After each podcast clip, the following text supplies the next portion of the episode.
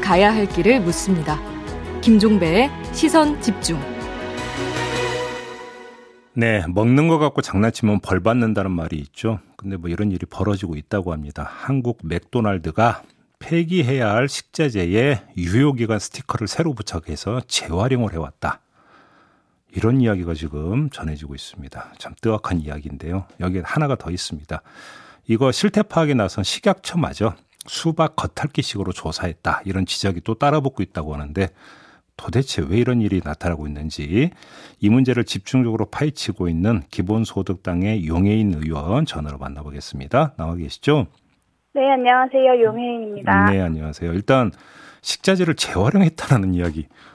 어, 실태가 어떤 거예요? 좀 정리 좀 해서 말씀을 좀 해주세요. 네, 이제 당시에 맥도날드에 근무하셨던 분께서 음. 유효 기간을 조작하는 동영상을 촬영을 해서 언론에 네. 제보를 하면서 이 문제가 처음 불거지게 되었습니다. 네. 이게 이분이 동영상을 촬영한 기간이 한 1년이 조금 넘는 것으로 알고 있는데요. 음. 어, 오늘 새벽에 이제 나온 보도에 따르면 2019년부터 최소 2년 이상 상시적인 조작이 있었다고 합니다. 그래서 어.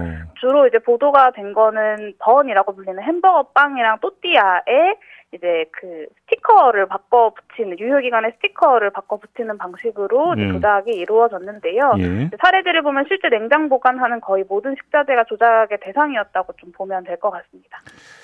2차 유효기간을 조작했다는 이야기는 또 뭐예요? 2차 유효기간이라는 게 뭐예요? 네, 이게 이제 냉장 냉동식품의 유통기한이라는 게 냉장과 냉동을 기준으로 하는 거잖아요. 예. 그래서 이제 해동을 시키게 되면 음. 유통기한이라는 게 의미가 없어지게 되죠. 그렇죠. 그러니까 햄버거 빵의 유통기한이라는 건 보통 이제 한 석 달 정도 될 텐데 지금 같은 날씨에 이제 그냥 상온에 노출되면 바로 상하게 될 거잖아요. 예. 그래서 냉장고에서 꺼낸 식자재에 유효기간 라벨을 붙여서 어, 유통기한이 아니라 실제로 사용할 수 있는 뭐 문제가 없을 정도의 유효기간을 라벨을 붙여서 관리를 하는 거죠. 그런데 음. 이 유효기간을 어, 연장하는 방식으로 어, 조작해 왔다라는 것이 이번에 알바 노동자의 공익 제보를 통해서 알려지게 된 것입니다. 그러면 지금 말씀하신 햄버거 빵하고 또띠아 말고 네. 다른 식자재도 이런 식으로 했나요? 그 파악이 됐습니까? 아, 네. 좀 사례를 좀 말씀드리자면요. 네. 서울의 한 매장에서 일하셨던 분의 이야기인데요. 음. 이분이 이제 출근을 하시면 하는 일 중에 하나가 주방에 있는 2차 유효기간 타이머를 변경하는 일이었다고 합니다. 그래서 네. 어 이제 2차 유효기간 타이머라는 게 양상추나 생양파 같은 상온에 나와 있는 식자재의 유효기간을 설정해 놓은 건데요. 네. 이거를 어, 출근 시간대로 돌려놓는 거죠. 음. 어, 이런 사례들이 좀 있었다고 알고 있습니다. 그러면 이게 이제 그 까딱 잘못하면 이제 이거를 먹은 그 소비자들의 건강에도 영향을 미칠 수 있잖아요. 혹시 네네. 그런 사례가 접수된 경우는 아직은 없나요?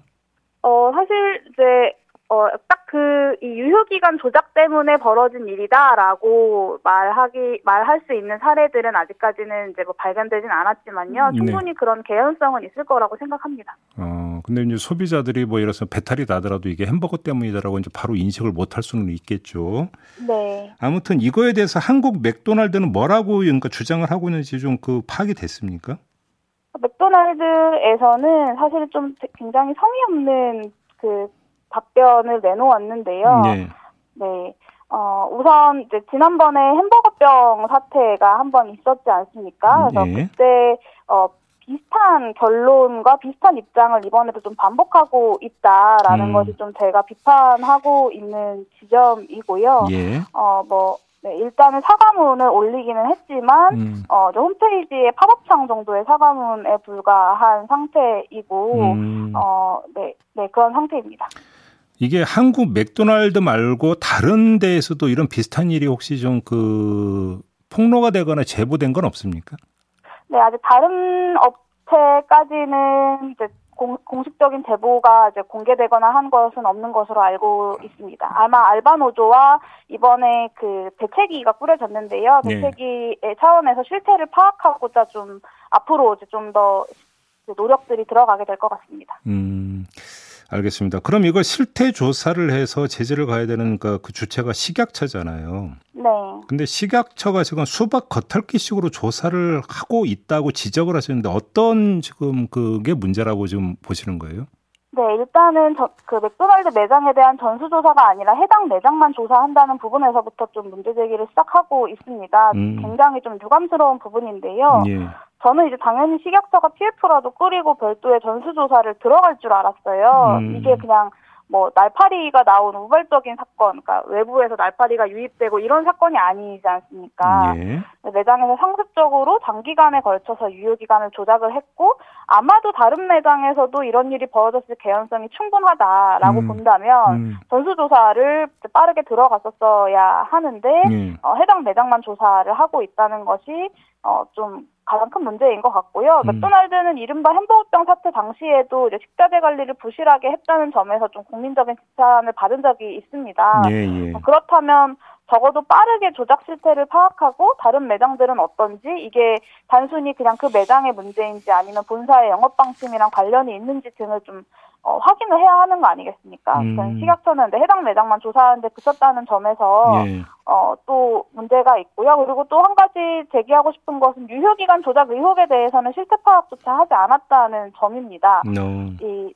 식약처가 내놓은 보고서를 보면 어, 이 조작 문제 때문에 해당 점포를 조사한다고 되어 있는데요. 음. 정작 보고서에는 조작에 대한 내용이 없어요. 그래요? 어, 그래서 이런 음. 부분이 좀 문제가 있다라고 보고 있습니다. 근데 지금 식약처 태도 관련해서 논란 초기에 이건 네. 윤리의 문제지 법령을 위반한 것은 아니다 이런 입장을 내놓은 적이 있었습니까? 네, 이게 그 법령의 문제가 아니라는 점에 식약처 고시에 냉동 제품을 24시간에 한해서 판매하라는 내용이 있거든요. 예. 근데 이게 이제 의무 사항은 아니고 권고 사항이긴 한데요. 예. 이거를 바꿔 붙여서 폐기해야 할 식재료를 일단 재사용했다는 것이 문제입니다. 권고 음. 사항이긴 하지만 식약처 음. 고시를 지키지 않은 것이고요. 예. 그리고 이것이 문제가 있는 것은 맞으나 법령 위반이 아니라고 한다면 음. 정확하게 실태를 좀 파악하고 법과 규정을 정비해서 국민들의 불안을 해소하겠다고 말하는 게 저는 좀 바람직한 자세로 보여집니다. 예. 그리고 또 법령 위반이라는 점에서 한 가지 또 어, 반론들이 있는데요. 이게 그 과대 광고에 포함된다라는 문제 제기들이 있습니다. 그 맥도날드 홈페이지들을 보면요. 뭐 예를 들면 양상추의 경우는 사용 직전에 진공 포장을 뜯어서 사용한다거나 아니면 햄버거 빵 같은 경우는 하루 수요량에 맞춰서 국내에서 직접 구운 햄버거 빵을 사용한다고는 나와 있지만 음. 이번에 제보와 이 문제의 과, 정을 통해서 냉동버원을 사용하고 있다는 게 드러났거든요. 예. 네, 과연 문제가 없는 것인지 법령 위반이 아닌 것인지도 좀 따져볼 만한 문제라고 저는 생각합니다. 알겠습니다. 근데 그 이야기 나온 김에 지금 법령이 좀 약간 모하거나 그 미비된 게 있다면 법령도 손질을 해야 되는 거 아닌가요?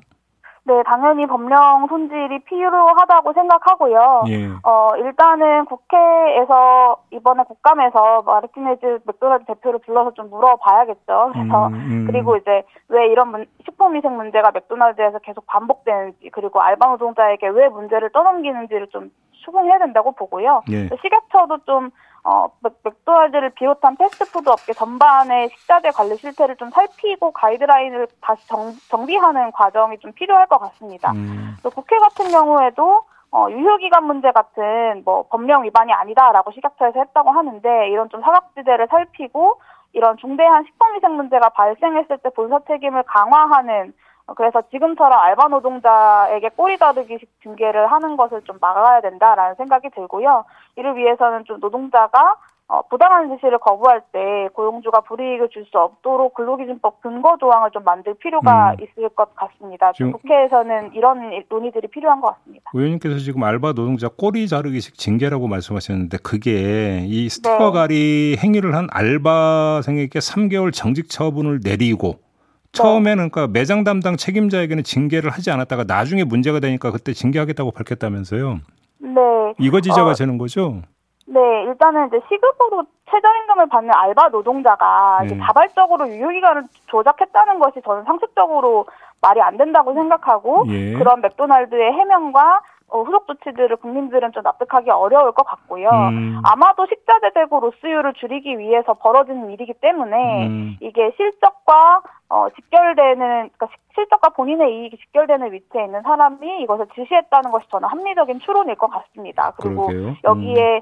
알바 노동자 윗선의 누군가 그리고 본사의 묵인과 방조까지도 좀 살펴봐야 된다고 보고요. 음.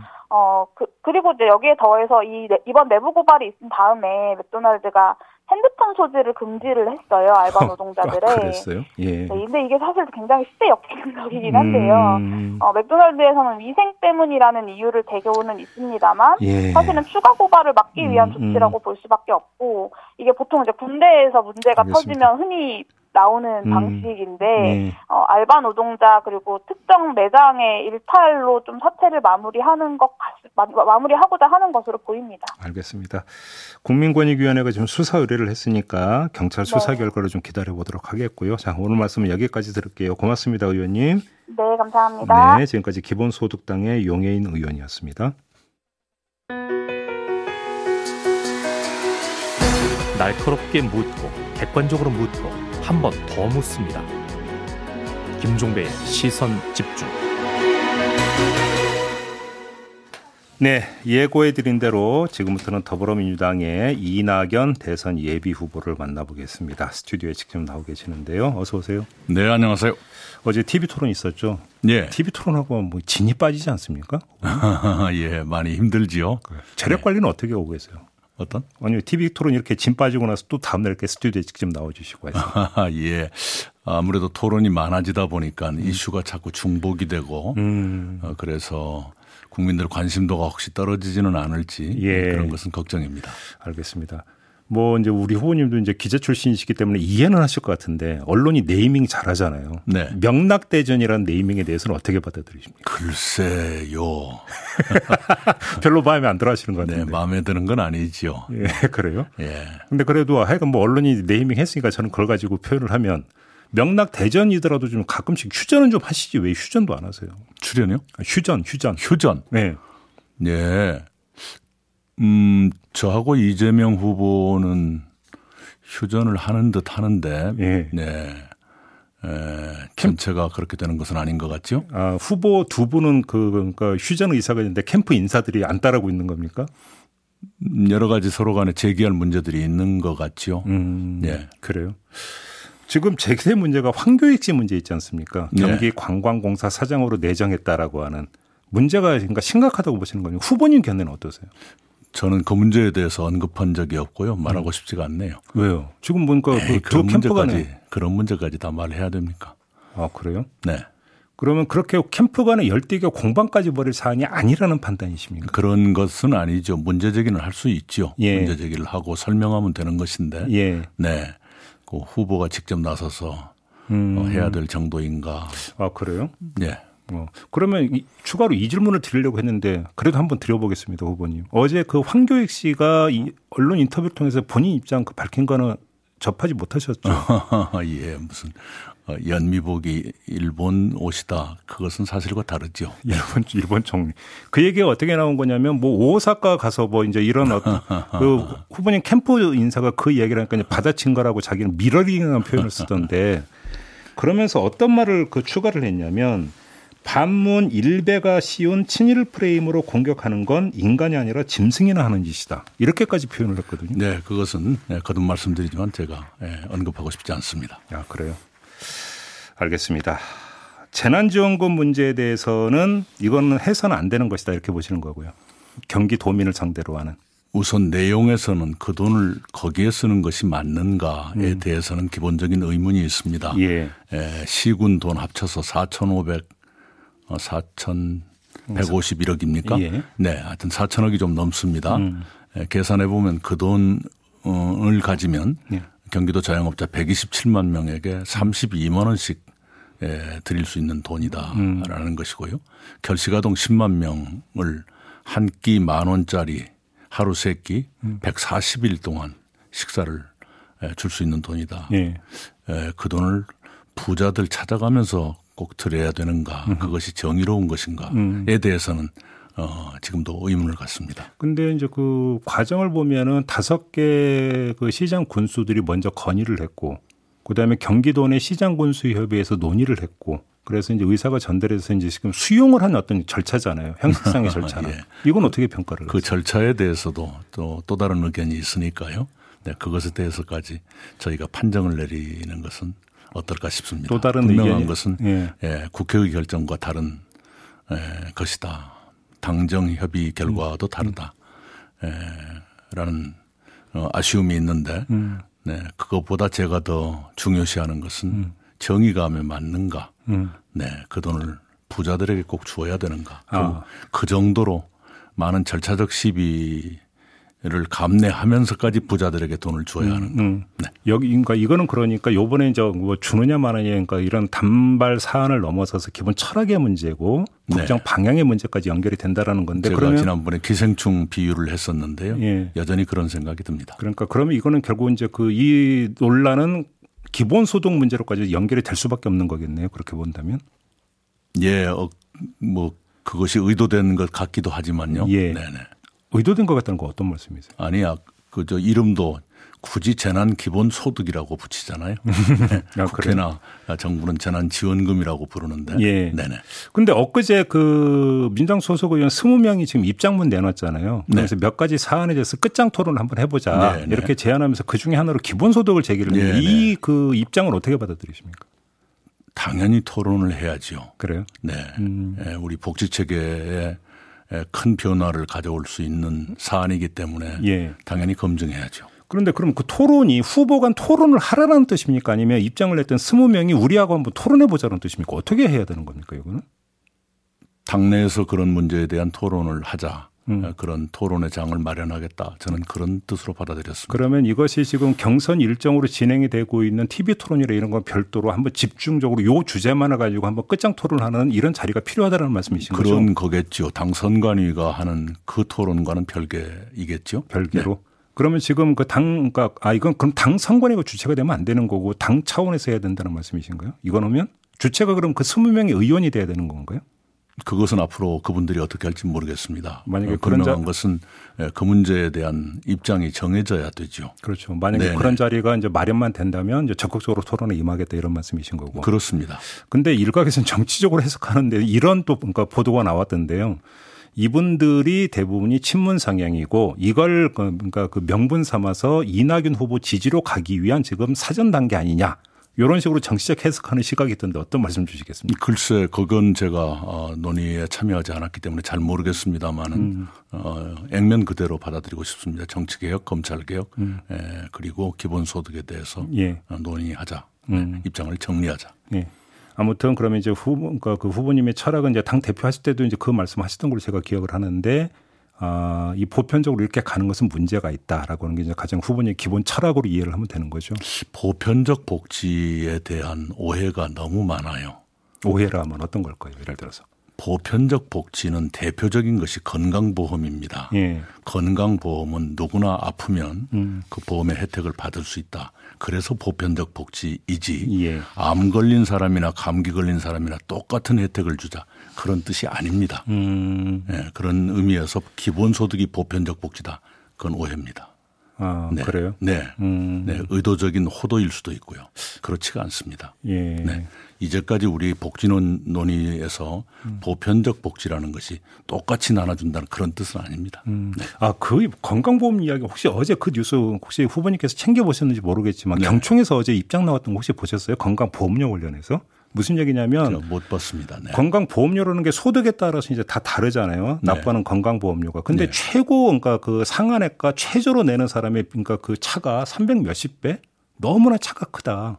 이게 일본이나 대만하고 비교해도 엄청나게 차이가 큰데 이거 좀 문제 있는 거 아니야 이런 뭔가 그 입장이 나왔는데 이건 어떻게 받아들이십니까? 어, 논의가 될 필요가 있겠죠. 네, 아, 그렇게 보시고 모르겠는데요. 예. 어, 그러나 어, 보험이라는 것이 예.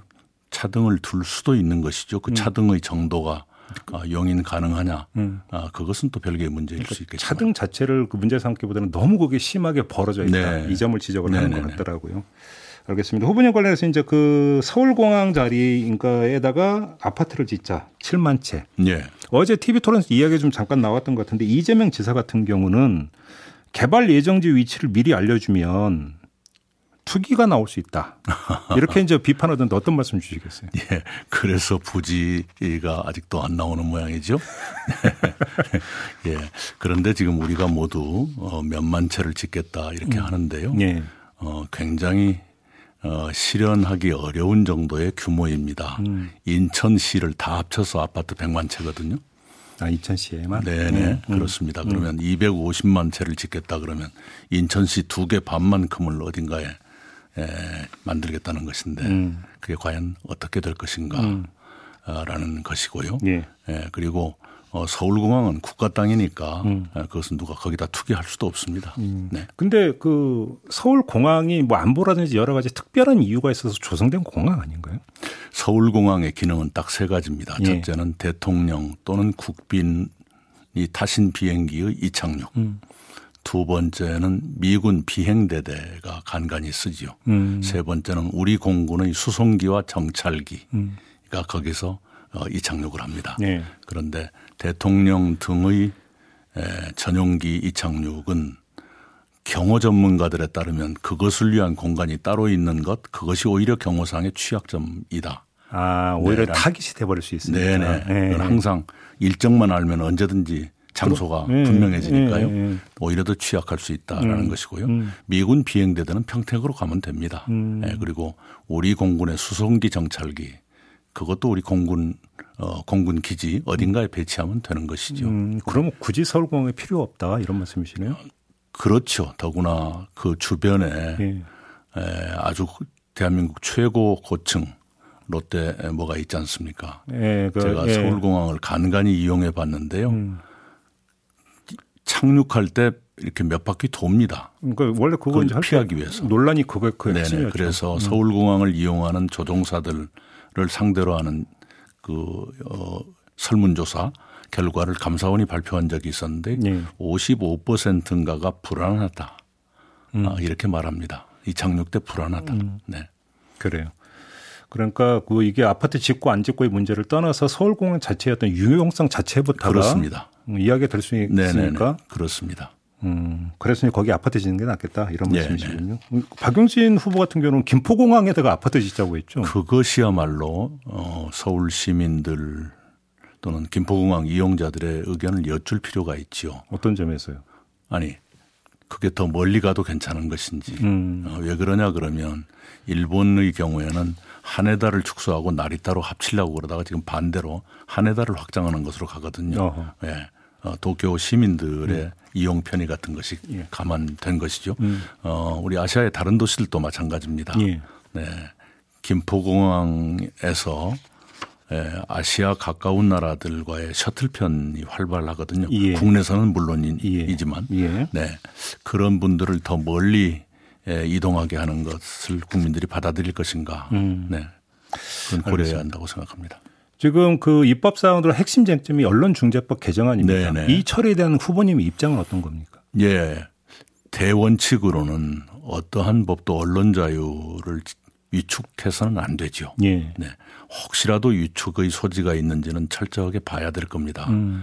예. 그러면서 동시에 어, 많은 대부분의 언론은 거기에 해당되지 않을 것입니다만은 네. 의도를 가지고 가짜 뉴스를 만드는 그것에 대해서는 책임을 엄하게 묻는 것이 음. 옳다라고 생각합니다. 왜냐하면 그것으로 인한 피해자들은 평생 회복되지 못할 상처를 입거든요. 예. 네. 그것에 대해서는 좀 더 무거운 책임을 예, 요구하는 것이 어, 타당하겠다. 그러면 구체적으로 지금 그 국민의힘이나 언론 시민단체 쪽은 여기서 일단 스톱하고 그럼 사회적 논의기구나 이런 걸 띄워서 그럼 더 정밀하게 한번 해보자. 그렇게 급히 서두를 이유가 뭐가 있느냐 이런 입장이잖아요. 간단히. 그동안에 여러 차례 논의를 했죠. 논의를 음. 하고 예. 했고 예, 의견을 내도록 했고요. 예. 네, 그랬죠. 그러면 지금 그 조금 그 보완이 되더라도 이번 8월 국회에서 처리가 돼야 된다 이런 입장이신가요? 시기라든가 이것은 예, 당에서 결정할 예. 일입니다. 원내 지도부가요. 예. 예. 그러나 아까 제가 말씀드린 대원칙, 음. 네 그것은 실현될 필요가 있다고 생각합니다. 알겠습니다. 지금 그 저희 후보님 캠프 인사를 여러 번 인터뷰를 하면서 드렸던 질문이 이른바 골든 크로스 시점이 처음에는 네네. 7말 8초라고 했는데 안 왔다. 그랬더니 네. 그 다음에 8말 9초에 올 거다 이러더라고요. 아, 예, 기대보다는 늦어지고 있네요. 어, 그 이유를 어떻게 분석을 하세요? 음, 여러 가지가 있겠죠. 우선 어, 저희들이 그만큼 폭발적인 매력을 드리지 못했다. 네. 그 폭발적 예, 그 폭발적 매력을 뭔가 이제 신의 한 수가 필요한 거 아니겠습니까? 아, 예, 좀 봅시다. 아, 지금 히든 카드를 갖고 계십니다. 아니요. 그런 그런 식으로 민심이란 게 한두 가지 카드로 음. 움직여진다 그렇게 생각한 적은 없습니다. 그럼 점차적으로 계속 축적돼서 어느 순간에 임계점을 돌파하다 이렇게 보시 기대하시는 네네, 겁니까? 보지요. 뭐. 네. 알겠습니다. 오늘 말씀 여기까지 드릴게요. 네, 고맙습니다. 감사합니다. 이낙연 예비 후보와 함께했습니다. 네, 2부 마무리하고 8시 3부로 이어가겠습니다. 3부에서는 원희룡 국민의힘 예비 후보 만나볼 예정입니다. 잠시만요.